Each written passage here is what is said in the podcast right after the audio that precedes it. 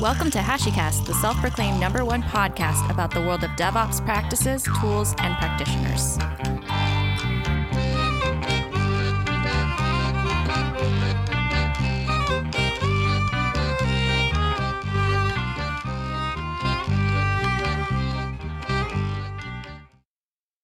Hello, everyone, and welcome to the HashiCast. Today, I've got a very special guest, Jeff Sica. Jeff, could you please introduce yourself? Um, Jeffrey, first of his name from House Sica, keeper of the dashboard, uh, protector of CI signal at Red Hat. Uh, uh, what else? My my uh, my family seal is definitely four cats with a dog in the middle because that's how many animals we have. for a zoo. That's that's probably it. do you, do you have a tagline like "We don't sow" or anything like that? Um, let's let's put it this way: all tests are green. I love it. all the tests are green. We promise. if you uh, if you couldn't discern from that, uh, Jeff is a principal software engineer at Red Hat, and uh, and uh, yeah, friend of the show. Uh, Jeff and I have done a lot of work in the Kubernetes space and uh, gotten to meet IRL uh, in the before times at, uh, at Disneyland and uh, KubeCon. it, was, it was quite a lot of fun, but yeah, KubeLand. But yeah, we also are from the Midwest. Uh, we put the uh, Michigan. I'm from Ohio. Jeff is from Michigan, and uh, we don't hold that grudge against each other. I, I, I, was born in Columbus, Ohio. Uh, Jeff lives around Detroit and, and U of M. So yeah, we we're, we're, we're friends. You know, we don't let that sports rivalry define us. Only only one week out of the year. Yeah, that's it. That's it. Yeah, that's is that why you didn't get back to my messages? Okay. Yep. We'll talk. We'll talk about that later. um, uh, speaking about Michigan, um, so you did you start your career at University of Michigan? I, I, I saw that you were there for like about 11 and a half years, just about. Um, I, I, I want to know what it was like working there and, and kind of like what your what your come up story is, Jeff. What's your origin story? That's that's kind of weird. Um, let's let's start at the very very beginning. Um, Please. I wound up being an intern at my school district when I was in high school. Uh, I w- was a network and systems uh, administrator for uh, two of the elementary schools and a middle school. And that was like my junior and senior year pilot program, kind of worked out really well. Um, and then after that, I got more into programming because I'd always dabbled in programming. Uh, I made a Smokey and the Bandit mud game. So, like, think just text input, you know, question answer type thing uh, when I was like nine, and I was obsessed with it. Uh, but I didn't really do much programming outside of like that. Uh, so I started teaching myself web development. And from the time I was like 18 to 19, I got really into web development and PHP. Um, I started at the university as a uh, like hardware support. Um, simple things like replacing a keyboard and mouse up to replacing motherboards in the machines and then got an opportunity to work in one of the departments in the Michigan Hospital, the University of Michigan Hospital, um, the Department of Pathology.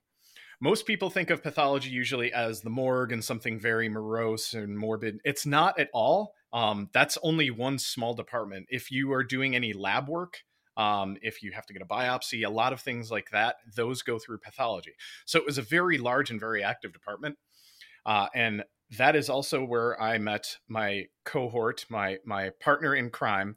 I, I met him before then, but we started working together, Bob Killen and I. Um, and that was actually 2005.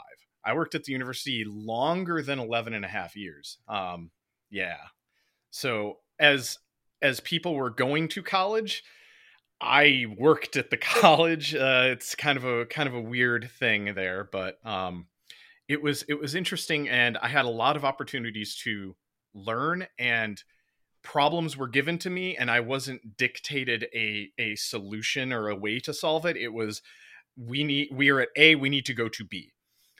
Solve it how you can. Um that's kind of how things were uh, until around 2014, like doing clinical web applications, things like uh, billing, uh, test handbooks. Around 2014, uh, Bob at this point was a VMware administrator. Sorry, this is this is now like a dual biography no, please, because please, yeah, at this yeah. point he and he and I are like glued to the hip. I, am excited for like the book series that comes out that like documents Bob's point of view, yours. You know, we have to read them both to get the full the full understanding. It's but. it's actually really tough to do this, like to talk about this story and not have him also interjecting. Like, yeah. So right around 2014, um, he and I were looking at how to optimize our our build pipelines because at this point we were doing more like we were iterating a lot faster than we had before. You know, you look at us 5 years ago, we are still editing code live on the servers like we we barely had any like source control. Um yeah, so from there we started looking at Docker um, and we realized very quickly that Docker was going to solve quite a lot of issues, including like packaging all of our dependencies, but also it was going to be extremely painful to run all of our stuff in Docker and also have it talk to all the different services that we had. So then we started looking at different options. Like one idea was just a bash script that essentially built the containers, pushed it live through all the servers. One was Mesos, which Bob went headlong in and did a lot of research and uh, work around. And another one was Kubernetes. Now, we're talking October 2014. Kubernetes was just open sourced June 2014.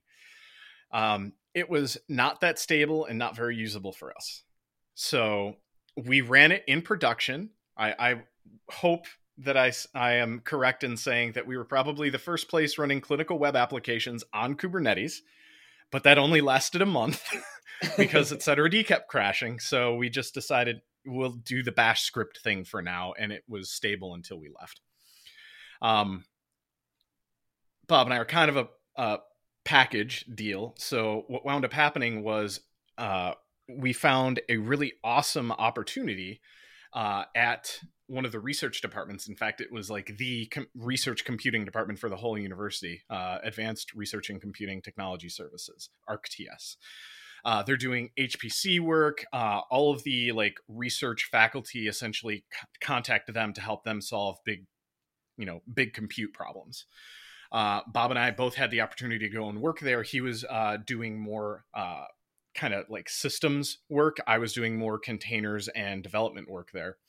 Um, uh, the problem was, after a while, it it's kind of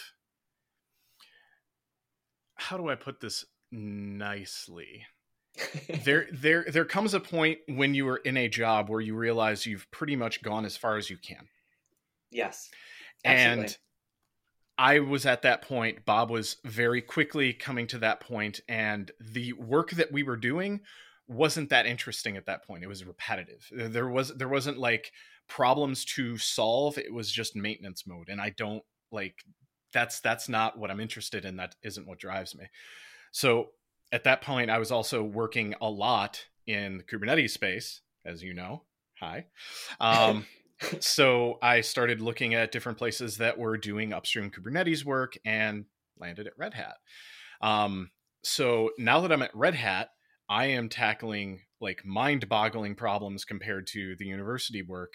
Uh, mainly, think about a managed Kubernetes solution. Think all of the layers that you have, not just installing and rolling out Kubernetes, we're also talking how do you support the SREs that are going to help maintain the cluster? How do you interact with the customers and let them know things like upgrade windows? Um, a lot of the ways that we solve those are operators, but all of these operators wind up being individually versioned, you know, pieces of software on top of the rolling software of OpenShift and Kubernetes. So trying to gauge CI health across all like all this matrix of dependencies can be kind of a pain in the butt. And those are kind of the problems that I'm solving and working to help alleviate a lot of our developers with. I, I like that you captured that feeling of kind of knowing when it's your time, you know, potentially your time to move on to another opportunity, another job. And and it, it, funny funny enough, I've had a couple that like I'm sure just about everybody has felt that at some point in time or another, um, or or they're you know they have the best job on on the planet, which you know I, am happy for them. Uh, uh, it's kind of realizing when you it, it like you said maintenance mode, uh, and just kind of like feeling like you're just kind of perpetuating perpetuating something that Yep. Yep. You, you, just don't really like. I, I, I really identify with that. I think that that's uh, it, it, I I, I, love hearing stories where people are able to find that next thing, or you know, even if it takes a long amount of time. But uh, it, it, sounds like you've really uh, just kind of gotten into something that you really enjoy doing and and provides good opportunities. Are there any kinds of uh, like especially fun problems that you've had to solve in your new role, or or anything that comes to mind? Um, I kind of described the big one, um, and I'll even like talk about how we're looking to solve it. That we have something like and the, so there's OpenShift, and that's that's the OCP project. Um, and then there's OpenShift dedicated, and that's the ma- our managed offering of OpenShift. So OCP has a significant number of operators. It's you know CoreOS turned into Red Hat OpenShift, um, and then there is OpenShift dedicated, which has even more operators on top of that. The upstream OpenShift or OCP, we just treat as one single version or package we now have to try and gauge uh, across multiple different cloud providers uh, with multiple different versions of OpenShift, all the different versions of operators, and then there's different config options that we are having to kind of test across. Um, so it, it's almost like so I don't want to call it chaos engineering because it has a completely different meaning in our in our world, but we introduce an element of chaos in all of our CI runs now, and cool. in in the form of you can select any uh, config option and just use the string random.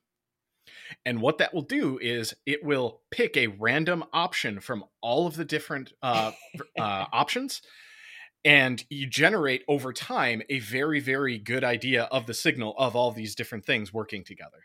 So like we'll test a version like 466 of OpenShift with a like three different versions of the operators and see if they work uh, on GCP, on AWS, on Azure. Like it's it's something that I haven't seen in like my research done. Like just the concept of any possible parameter you can be able to set it random output what the parameter was chosen as and then let you like select and filter on all the data to see what is what is working what isn't what looks like it's failing and what is. That's so cool. It, it, have you been able to change i know that you said you can kind of like inject that one thing but have you made an entire pipeline of like you know 16 permutations of randomness just to you know just just for fun? We're right now we're at eight. So wow. like wow. so like for example we'll test uh different compute uh, machine types um, we'll test the different versions of each of the different operators that we have set. Um, there are different network uh, drivers that we're testing all at the same time. So yeah, it's it's a pretty wide array of things, and it's it's only getting like bigger and more configurable. So we need to be able to test that. And since we're we're doing not only um, tests on every nightly, but also uh, periodics, like every four hours or so, depending on the different like environments we get a really really good idea of what's working what's or when something has failed. That's so cool. That's that's so fun. It's it's interesting because uh, you know kind of like you identified it, chaos engineering is rarely something that i've seen done deliberately. It's just kind of been like the the 3 a.m call and uh, you know the, oh shoot i need help. I know that you haven't slept yet but we we need your help. Um, you're our only hope. Uh, that's that's awesome I uh, want to change it up just a little bit and uh, say that uh, you know we're we're, we're, we're, friends. I see your Twitter feed and uh, have noticed a uh, untitled goose that I've seen appear in quite a few posts. Uh, what the honk is that about? Oh, so we're talking we're talking about the goose now. Okay. Yeah. The golden goose. The, gold, the untitled goose. The untitled goose. The untitled golden goose. Uh, the untitled goose game was a game that came out for various platforms, uh, in which you play a goose that has to run around and circumvent different things around a a old uh, old timey town. Think like you know, there's a pub, there's a nice little brunch place with a garden, that sort of thing. And the goose winds up being this harbinger of chaos. All they want to do is steal a bell, and they have to get through a bunch of different levels essentially uh, by doing things like stealing a rake and throwing it in a lake to try and distract a gardener, that sort of thing. Um, the goose wound up being an avatar for all of the like infosec and specifically kubernetes uh, security folks just because it you can't you can't really predict when a meme is going to catch on in this case the, the goose caught on. Um so long, long in the before times, uh, when Bob and I were working on the Kubernetes uh, Contributor Summit 2019 uh, that was in San Diego, we wanted to put together this little uh, treasure hunt where you would have to do different things, uh, come honk at us, try and make this bag honk, uh, and you would get different prizes. Well, at that same conference, unbeknownst to us and unbeknownst to Ian, uh, Ian was putting on one of the best keynotes ever, uh, in which they talk about how this, you know, Untitled Goose is a very good way to consider like different attack methods and just in general being being infosec. Infosec people be infosec. So that really cemented the goose. Um, and the next month, Bob and I had a really stupid idea of what happens if we let random people control a Kubernetes cluster over Twitter. I love this. and that's that's that right there is where honk ctl was born and the idea of different ctf style games uh, including uh, there was like almost there was a PvP mode in one of them where you could actually Avada Kedavra another player and prevent and prevent them from doing any commands uh, for five minutes. But if you did it too many times, it actually uh, would bounce the spell back at you. Um, we we we just tried to have fun with it, and it was it was really interesting from my perspective to see how much fun people had with it and also how many people I didn't know like how far it spread. Um, and it's it's just a whole lot of fun to put on one of those little events. Like they're they're not little. Like I won't I won't say it's a huge amount of work, but it's it. I mean, Bob and I would say for the last one probably put like 40 hours of work into it on top of then sitting around and babysitting it. Um, but so much fun just to see people be curious. Like ultimate ultimately all this is is a sandbox for people to be curious and to do whatever they want with no repercussions aside from just you know a message back that says error oh no which I, I feel like personally has been lost a little bit when it comes to technology. I, I feel like I, have seen more people focus on getting that deliverable done, finishing that thing out. I feel like there's not that much time that people have for Easter eggs or fun events, and so working in open source, I found that really fun and seeing such a big focus on doing things that are, are, are, fun in this nature and i feel like that's where you get those really original or this really innovative ideas is is just not thinking the same as everyone else right that yeah 100% um i feel like everyone is more productive learns more and obviously has more fun while having fun if if everyone could have fun and also, you know, be their best self, I feel like that would be mission accomplished for me. And you can usually see that in the talks that I try and give and also the events that I try and do. Um, another good example of that was the Cloud Native Iron Chef. Like yes, yes, that was, was so that was, and that was just like a totally random idea that I had. Like could I actually put this on? And then it turned into me, you know, slicing together old Iron Chef clips to have a cloud native Iron in, Iron Chef intro. Me biting into an apple live and realizing that is a bad idea. Setting up all the equipment in my kitchen so I have a backdrop from you know just to make it all seem you know real. Um, oh, that was so much fun, and I, I, I will commit that I'm going to try and do another one this year. I just don't know when or where that was that I, that was so much fun. I loved that. We'll definitely add that to the show notes as uh, one of the things to absolutely check out.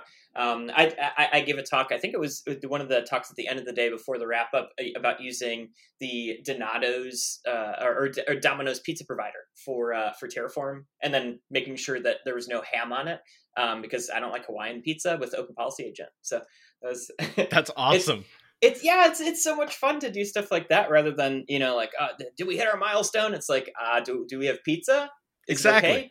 Does it does it abide by our policy? Yeah, it's it it's so much more fun. I, would love to see more people focus on adding in some Easter eggs or you know just some fun impish you know yeah. like like the goose. Just add those things in. It makes it so much more fun. Yeah, and like so typically when I am doing some sort of thing around fun, it's actually a head fake. Head fake may have like a negative connotation for some, but I always go back to uh, this is a tangent, so I apologize. Please, there it. was there was a faculty member at Carnegie Mellon named Randy Pausch, and he gave one of the best lectures ever called the Last Lecture. He unfortunately passed away due to panc- uh, pancreatic cancer, I believe.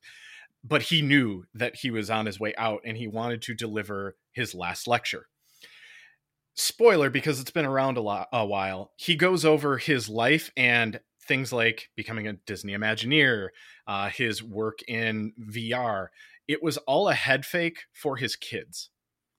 And he calls it out right at the end like this was not a lecture for you this was a lecture for my kids.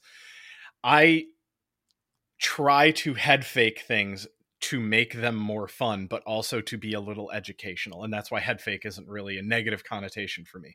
The uh, Cloud Native Iron Chef, show me a really good instance where you have people that are fairly well known in our community, people that are working on the stuff that end users are really interested in, but recording them live doing it. Hmm. And under a little bit of pressure. Synthetic pressure, but still like here here is a problem. Again, it's like the idea of we are at we're at point A, we need to get to point B. I don't care how you do it. And that that to me was really interesting. You looked at Allison. Allison tried to just spin it up as an EC2 instance. And then you had Jeremy and Jeremy went full blown I'm you know making this like a CR and I'm going to deploy it in Kubernetes like or I think he was using a Helm chart, not a CR. The CR approach was one Joe Beda did. Um, but like you you have just it's interesting to see other people's thought processes and how they would do it.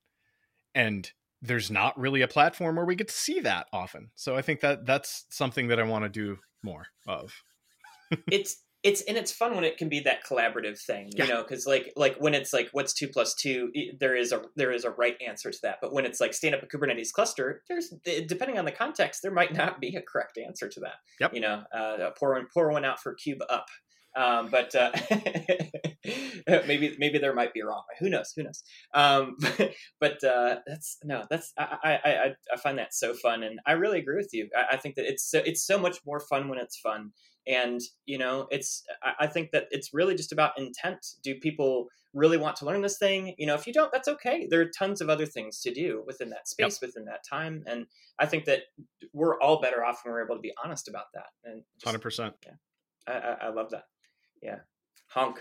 Honk. Uh, uh, regarding communities and events, you've had a lot of experience running events like meetups to entire conferences, which is something that uh, you know a lot of people uh, I, I, think might not know about you. Um, can you tell us a little bit about those types of experiences and things that people might not realize about running events like that? Whether you know whether it's whether it's a small meetup, whether it's a, a, a big conference. Um, a little bit more background. You probably know that I run a meetup here with Bob and George and Mario, um, and also that I've helped out with KubeCon and uh, the Contributor Summit. But I also helped a, a, lot in in my early days when I was a wee wee lad um, with anime cons, and I ran a lot of the anime cons in the Midwest area. There are a lot of parallels. The biggest parallel that I saw was all all 90% of the effort is up front. And that 10% is really just you coasting and making sure that nothing gets put on like set on fire. Um making sure that you have an organized plan and everyone very clearly understands their responsibilities and they can focus on just those responsibilities and always always always have one or two people that are essentially they're usually the ones in charge of the event but they're also the firefighters. If something truly gets caught on fire and no one has an answer to it, you go and immediately just route it to them. And they are the ones that are the most on autopilot throughout the entire event because they are the ones that are going to immediately get distracted if there is something that isn't in essentially like, you know, a a, a, a rule book essentially like if it's not within the parameters of a given person's responsibilities, it gets immediately routed to them and they sort it out. Um, yeah, like I I can talk a lot about different events. It's just like one of those topics where it's it's a big ocean. I don't know where to really dive into. I think it was uh, when when you came out for um, the Scale conference uh, out here. Uh, it's actually one of the last times I saw you before before uh, COVID just really hit hard, and, Yeah. and got to see a lot of people in the community. I, I know even then some people were flying back, you know, like all the way to England in some cases uh, after they just landed, which is just such a bummer. Landed, got a hotel room, and then immediately had to fly back. Ugh, just such a bummer. It was. Uh, I, I, it that was the being right call. Oh my gosh, absolutely. I, I I remember thinking back, you know, uh, with just about everybody I've talked with, like, oh, this is going to be like two weeks, a month, something like that, you know, and then December hits, and then January hits, and then yeah. but uh, hap- happy that people eh, are are mostly on their way back to you know some semblance of normal, and we get to, and we see these these conferences and meetups and everything starting to open up again, which makes me quite happy to to see people I've I've missed uh, again. But um, being able to see one of the talks, uh, uh, sitting with you and and Bob, and watching your talk at scale, and I, I think that was what one of the points you called that out was.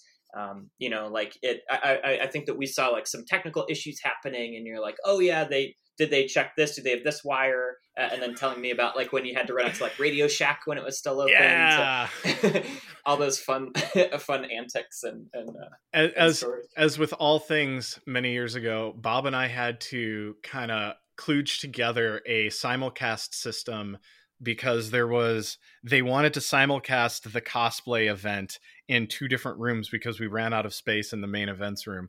So we ran to Radio Shack essentially with the con Conchairs credit card and had to buy like 200 feet worth of RCA cable and then like extenders to boost the signal and it was that we had 2 hours notice.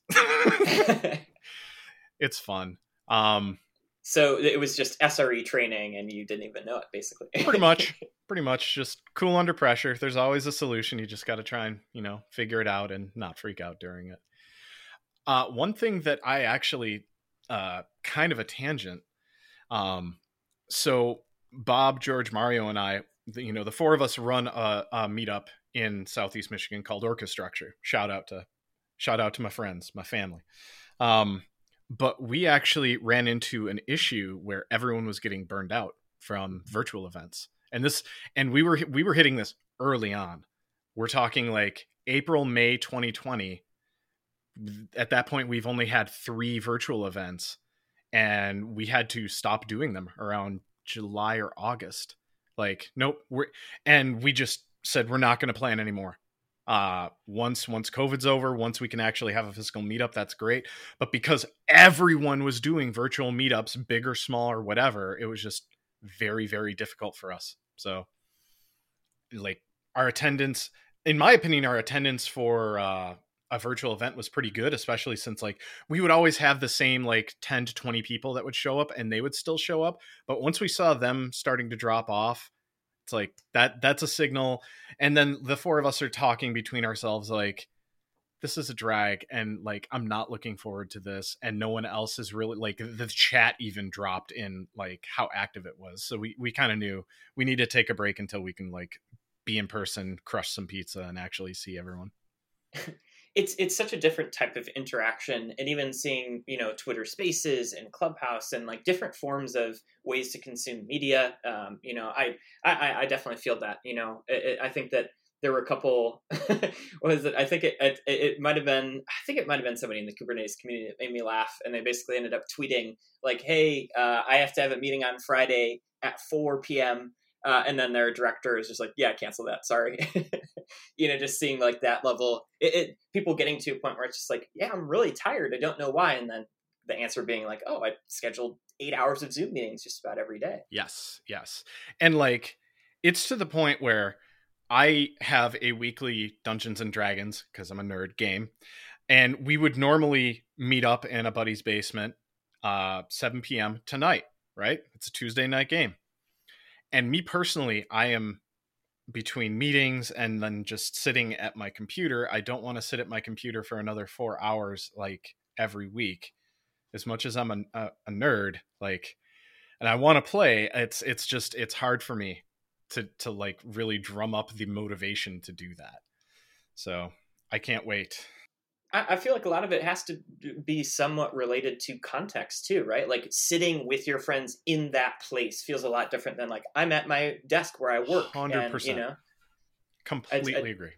I just I, I really feel that, and even like uh, with you know calls with family and things like that. Like I, I've I've liked I, I like being outside and doing that, and just kind of like making a different mental space for for you know where that actually happens. But uh, it's I, I've it, it's it's been eye opening to me too, and it's kind of seeing that like what it, it's we can't just have a virtual event, right? It's it's something that should be fun. It's something that should be engaging and, and just kind of like really rethinking what kind of events are, are worth having and which ones like when it's okay to say no and it's a it's it's because this event is this specific way or it's not engaging enough or anything like that. I feel like people have gotten a lot more pragmatic about what to actually jump into and what not to yeah. um, which has been interesting. We we definitely saw that. Um we didn't want to have a virtual contributor summit. Um we started planning on it and then we realized that well, everyone's burnt out. Is it are are people really going to want to be on essentially an eight hour Zoom call yet again? To even even if they're people that you know we're all friends, like we're we're pretty close knit. I don't want to sit on another eight hour Zoom call because like sitting on a large Zoom call where people just kind of hang out that that's a little awkward to me. I feel like if there's silence, I need to talk or I need to say something or I'm failing, and it's it's really difficult. So we wanted to avoid that. Um, however, one thing that we did do Kubernetes wise was we had that Kubernetes celebration at the end of the year, uh, where it was just everyone can hop on, do Discord, uh, play video games. There was the Great Kubernetes Bake Off. We did um, the game show. It like it was a lot of fun. Kind of sucks that I wasn't around for it, but you know, issues came up. I had to back out. it's it, and those are fun too. Like I, I I love my family. I know everybody loves their families, but uh, you know maybe maybe you find like ten minutes to just go be by yourself during the holidays. and and that was one of the things I checked out. You know, I'd go read a book or, or find a, a cozy corner, and I love turning on the, the Bake Off and just getting to laugh at you know all the all the banter between everybody and and get to see everybody like that. You know, what is what does everybody's holiday mode kind of look like? Uh, it's, it's exactly fun. exactly. I think when it when it comes to that that the tech landscape right now, um, it's it's interesting because it's so complex right now too. Kind of like uh, it, we, I've seen a whole bunch of events. You know, a, a lot of t- uh, Kubernetes is getting quite far on in terms of all the different things you can do with it. You know, offers a whole bunch of great primitives to work with, but uh, when it but you know there are infinite workflows right like it even if you've solved for all of them another billion will pop up by tomorrow that's just that's just the nature of technology oh yeah and uh, what what are some workflows that that you think are really well defined right now versus ones that might not be so well defined and might be in need of a refresh? Um, I think memes that, in general always can be refreshed, but that's just a personal thought. That that's that's a curveball of a question. The the ones that immediately come to mind, the things that are static and will probably stay static right now are uh, jobs that are building containers that uh, like everything has been built around that. Everything is built for that. I think that one's one and done. Like we're we don't have to worry about that. You can pick from one of 10 different uh, ways to do it and it won't be wrong. Uh, a specific one that I see uh, happening, and I see a lot of work in different places and different vendors, is machine learning pipelines. Hmm. I've always been really interested in that because uh, one of the things I didn't talk about in my history at the university was I was also attached to an R01 doing machine learning on uh, different blood results to predict uh, essentially Crohn's patients and their uh, response to a certain medication. Uh, Interesting. the now we're kind of diving into a rabbit hole, but the the long story short version is in order for you to see if you would have negative results or uh, good efficiency with this medication, it would be around a $400 blood test that was that was accurate 56% of the time. Or or you could get a just a normal blood test that you would get during an annual physical and we had i think it was like by the time i left 89% accuracy. Wow. just based on normal values we're talking you know just blood chemistry and uh i forget the other one. It's been 10 years. Yeah but so that was all machine learning and i went to the research computing department to also continue that kind of mindset and seeing all the ways different people and different faculty members try to build these pipelines. HPC workloads are another example of this, but they're not the specific one I'm thinking of. So let's take an example of you have a large campus you have lots of wi-fi data. This this i promise i'm making this up on the fly. I'm not. Uh, you have a large campus with a lot of wi-fi data and you can actually track trends of people and where they are always moving to so you want to optimize for like bus routes or you want to optimize for sidewalks. Really really interesting idea right? Yeah. Now imagine uh, so that's that's the type of research where you are taking data that already exists you were dr- running analysis on it you were getting a result you were acting on that result. Very very just simple pipeline okay? Yeah. Now let's think about you have 50 heart rate monitors all feeding into pipelines and you can predict the wellness or the outcome of a patient just based on that. That's ongoing and you can also with every patient's outcome then take that data and feed it back into the model. Wow. So that that type of that type of computing is i feel like we're getting there but i think it's a difficult like thing to solve. I this isn't like cloud native specific but this is like that's that's one of the things that i'm always interested in. It's one of the things that i've constantly been thinking about um, just because i feel like there's a lot more good that we can do with the technology that we build even if it's you know we're having fun doing it um, it's it's, yeah, it's I, I, agree, and, and, that's a that's a that's a great point. I really do see that as being untapped as well. It, it's there. There was um, uh, I, I, funny enough, I think it was that same uh, scale that that I talked with, uh, or it might have been the year before. Um, I got the chance to talk to Paige Bailey, um, who's who's currently at Microsoft, and talked about some, you know, like you can do these really simple statistical analysis analyses of things or you can you know use that for a socioeconomic benefit and making people's lives better. And and she that was her prediction was that uh, you know if she's a human i know it's not full ai but uh, and uh, being able to kind of uh, say that uh, the next five to ten years keep an eye out for this industry because it's uh, something that could really grow. And I, I really like that. There's the I think it was Stanford. It, it, you know, you know, please at me if I got it wrong. Please, please, please. Uh, I want I want to cite things correctly. Um, there was, I think it was Stanford, and what they ended up doing was not pouring concrete or anything like that. They just let students walk around the campus and then basically make like trails uh, based on where their classes were, and then they just paved over them after. Um, uh, to kind of make that a little bit easier and use that, uh, you know, again, not not AI uh, either, but uh, I like that in terms of really establishing, you know, like like you said about Wi-Fi or anything else. I think that even just those are interesting. Not eh, let alone you know some of the things that require even more interaction and optimization. I, it's, it, I agree. It, that'd be such an interesting field to see to see uh, take off. Uh, yeah, two things. One, I've heard that story too. I don't know if it was Stanford, but I loved that story. That's such a good example of of just the, life finds a way. Yes, yes, it's so true.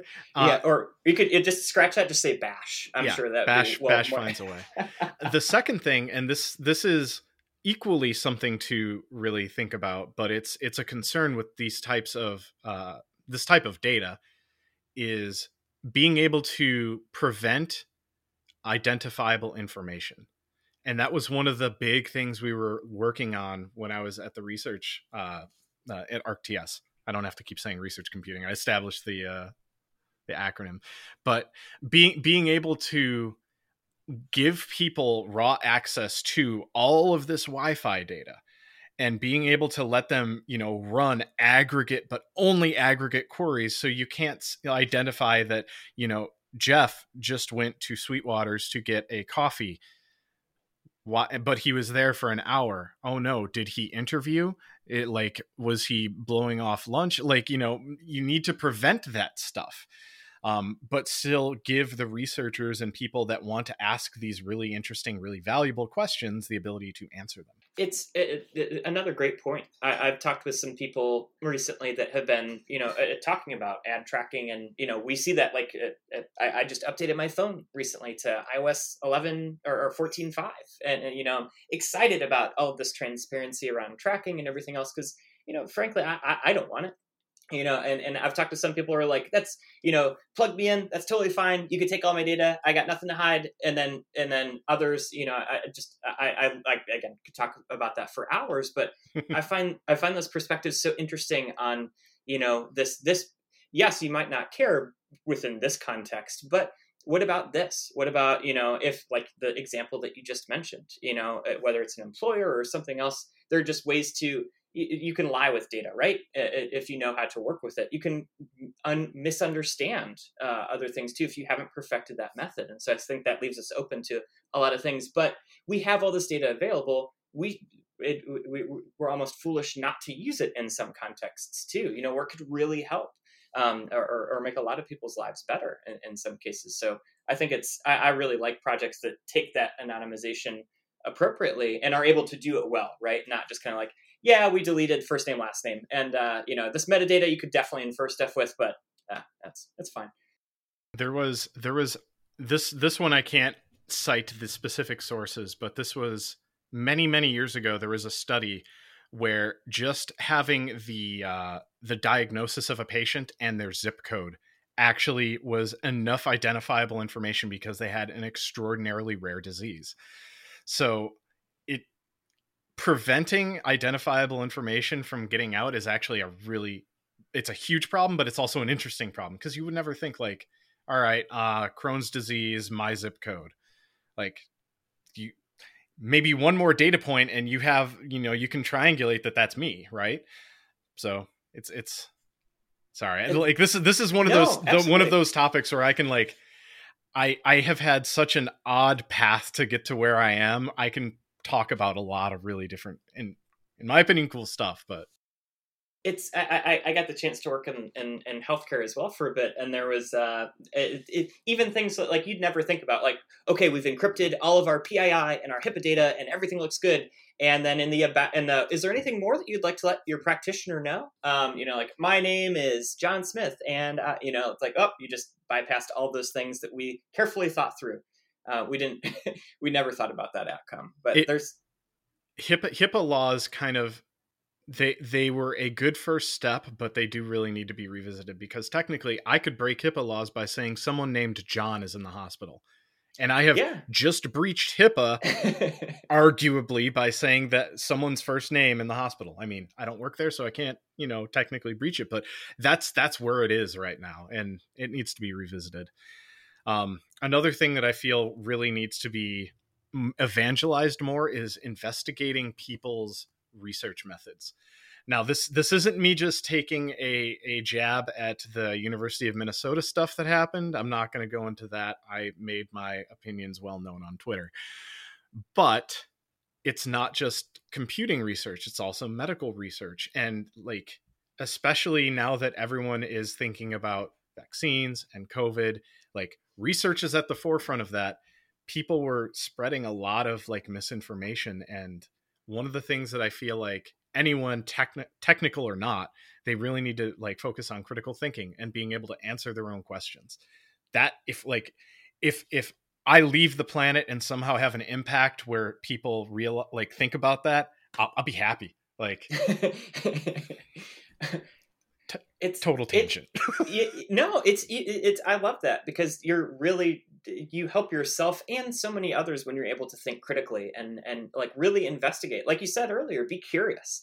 Uh, I think that's that's that's the key of that critical thinking is that like huh is is this really the way that this is you know like are do i you know do do i really get 5g better 5g service after i get my vaccine i don't know uh it's so far so far the answer for me is no uh but darn but, but like it, absolutely agree things like that you know? It's just like it, it, you you you only benefit people i think when when you think critically and and kind of help out on that front. I think I think with that, you know, being being apart from people and, and COVID and everything, it's do you do you feel like people like it's gotten easier to work as a team and as a community generally, or you know, not not specific to any workplace? Because I know, you know, like our favorite answer in tech, it depends. But uh, but generally, do you think like tools have come along? Um, tele, you know, telepresence has been better. What what are your thoughts on there? What's your what's your what's your hot take? It depends. I'm I, am I'm, I'm sorry. Yeah, I'm I'm not sorry, but like when you think about it, look, look at let's look at Kubernetes the community right now. I actually feel like be though we are a distributed community, we have definitely run into some fatigue. That's that's an understatement. We've run into a lot of fatigue and all of us realize it and there's not much we can do aside from grit our teeth and go on and the the people that can go on are the champions, the people that recognize that they are getting burnt out and need to step back are also the champions because they are then not being roadblocks. They are helping like more people get into the project. But that's the Kubernetes community. From my perspective in my role in at Red Hat, we have actually also I promise I'm not just, you know, promoting Red Hat. This is like my genuine feelings. Yeah, yeah. Um forcing our teams to be 200% remote first. Everyone has to be remote. We are all on the same meetings. From me being a remote employee of Red Hat, I feel like that helped me because I feel like everyone was in the same situation I was, and I wasn't missing in person side conversations that I would hear about later, either through Slack or through a Jira card. Um, so me personally, I feel like I've benefited it a li- or benefited a little bit from that. But are there any like specific tools that have come out recently that like have promoted that? It's it's not so much tools and more processes. Like hangouts zoom those were around before covid. Jira slack those were all around before covid as well. Like nothing nothing new has truly popped up to change things. But changing meetings so they're 55 minutes instead of th- uh, 60 so you have that five minutes so you can run go to the bathroom get get something to drink. That's that's one of those small processes that's been fantastic and a lot more people need to adopt that. Uh things like i i never did this before but blocking off an hour in your calendar for lunch maybe go and work out if you can in your home. Like th- those types of small simple things do so much for your mental well-being. Like you don't have to worry about the I have a meeting in 30 seconds. I really have to go to the bathroom and my throat is parched. Like you don't have to worry about that. Um, being able to set aside that hour to like even if you're not working out even if you were literally just going into a different room eating some food and then sitting and just like being mindful and thinking about you know everything and nothing like super helpful um yes. those those types of things i think personally have helped me benefited me a lot and i have seen other people that have said the same. I think in in my previous situation we were talking before the show about just moving and things on that front but uh, being able to i was in a little bit smaller space before but having the ability to sit like at a desk and it was like especially i was like more boxed in. And then uh, being able to like and that was a good place to focus. Yep. and then being able to move to the family room you know a whole 10 feet away and and sit down and like look at my you know read on uh, uh, a screen or, or book or whatever it might be and you know I read up on some rfcs or uh, uh, study this topic that i'm going to talk about or things like that. I, I, think that just all that context change has been interesting too. And i i i, I am so blown away by everybody's ingenuity and ability to do that and in a lot of cases. Like not ever like most people didn't think that their home would be their office for the next year. So you know yeah. and in many cases that was the case. And, and, being able to just you know transform it all. That's that's wild. That's kudos to everybody on that front. And and everyone is different. Everyone has had to find their own solutions to working from home. Everyone's circumstances are different. Some people have you know larger houses. Some people are in you know studio apartments. Like everyone has to figure out how they can work. And some people, honestly, they are going to have problems. They are not like wired to do that. And we, we just have to recognize that and recognize that they are not going to be working at 100%. They're not even going to be working at 70%. And that's okay. Bingo. That's and that's the thing. Like you said, even with community and you know stepping aside, referring to Kubernetes, stepping aside, knowing when to like I, I can't give this my all right now. Let's let somebody else, you know, it, I don't want to be a blocker. Let me get out of the way. Um, you know, I think that that's, that is the biggest thing too, that I've been so happy to see a lot of companies and people and, and processes call out is the fact that like, Hey, You don't need to be, you know, working 100 you can't work 100% of your effort 100% of the time. It's okay to step back. You're better off, you know, uh, cognitively, you know, physically, emotionally, mentally, uh, just spiritually, physically, everything, you know, Yep. Yep. when you're able to disconnect and actually like have that time. You can't you can't do it all, and that's okay. And I think that that's something that's been I, I've you know I've seen varying levels of, of difficulty for just about everybody, but that's it's okay, like you said. And I love I love hearing that more and more, and just people being real about that fact. Uh, I have one question, one other question for you that is fun. It's kind of this is this is that you know I, I told you there would be no gotcha journalism here, but maybe I lied.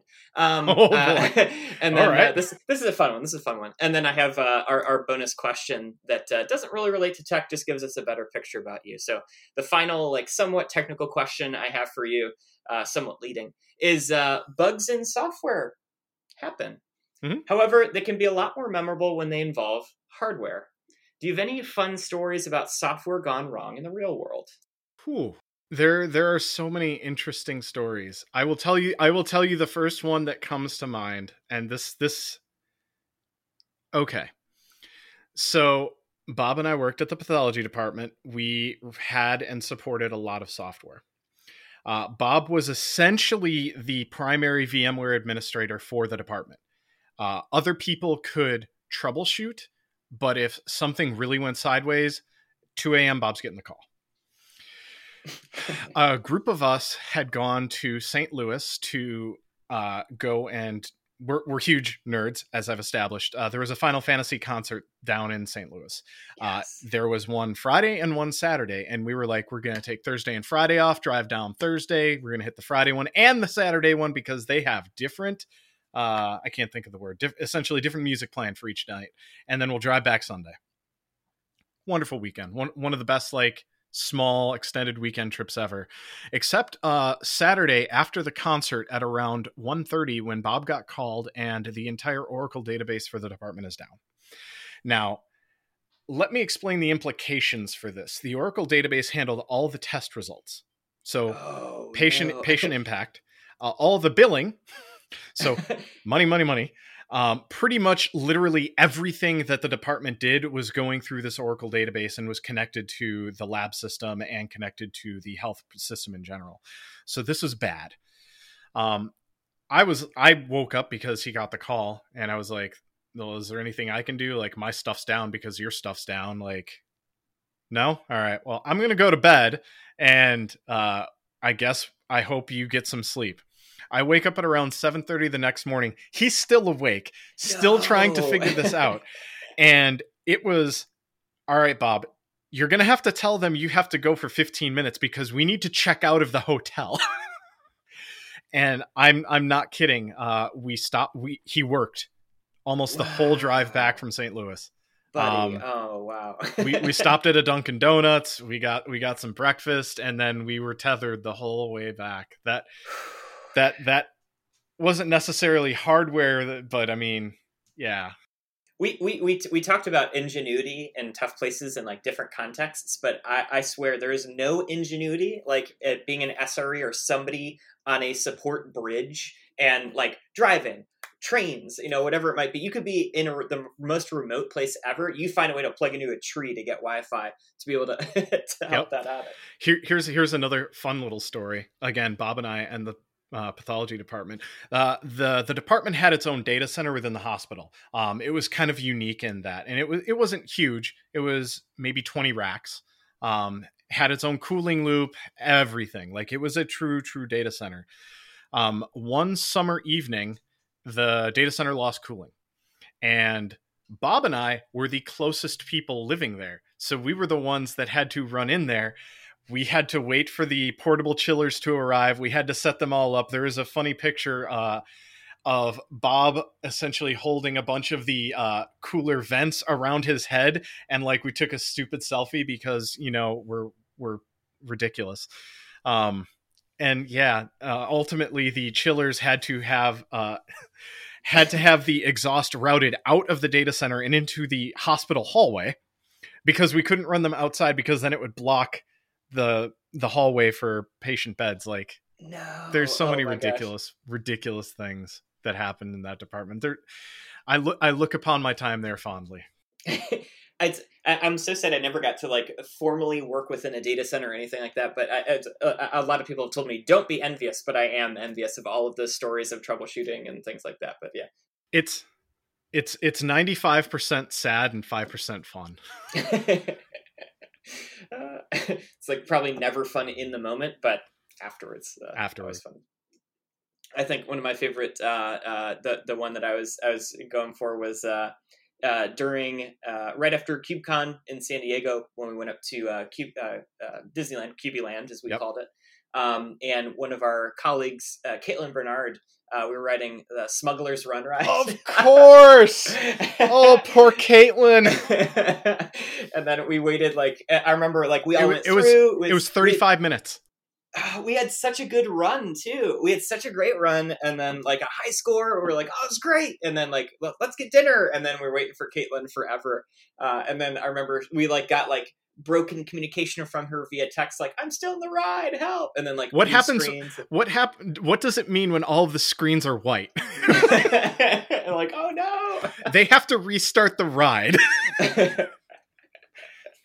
Poor Kaitlyn. That's so fun. And, and again, you know, didn't experience that firsthand, but uh, oh my gosh, yeah, I felt so bad. I was happy that we were able to to all go get dinner and everything like that. But uh, yeah, uh, so fun, so fun. Well, Jeff, thank you so much. It's been an absolute pleasure having you. I have your final bonus round question. Hit me. Um, and uh, so I know that you, uh, I know that you travel. I know that you like your amusement parks. And uh, in this hypothetical situation, if you had to own and operate just one amusement park attraction for the rest of your life, what would it be? What do you do? What's what's the allure? Uh, what, what what kind of ride are, are you creating and crafting? Is it something that exists? Something new? A twist? Ooh. Okay. So Smuggler's Run is the first one that comes to mind. Smuggler's Run is the perfect ride. It gets your heart pumping, but it's interactive and there is an objective. Like I I grew up going to Cedar Point. You know Cedar Point, we're both near it.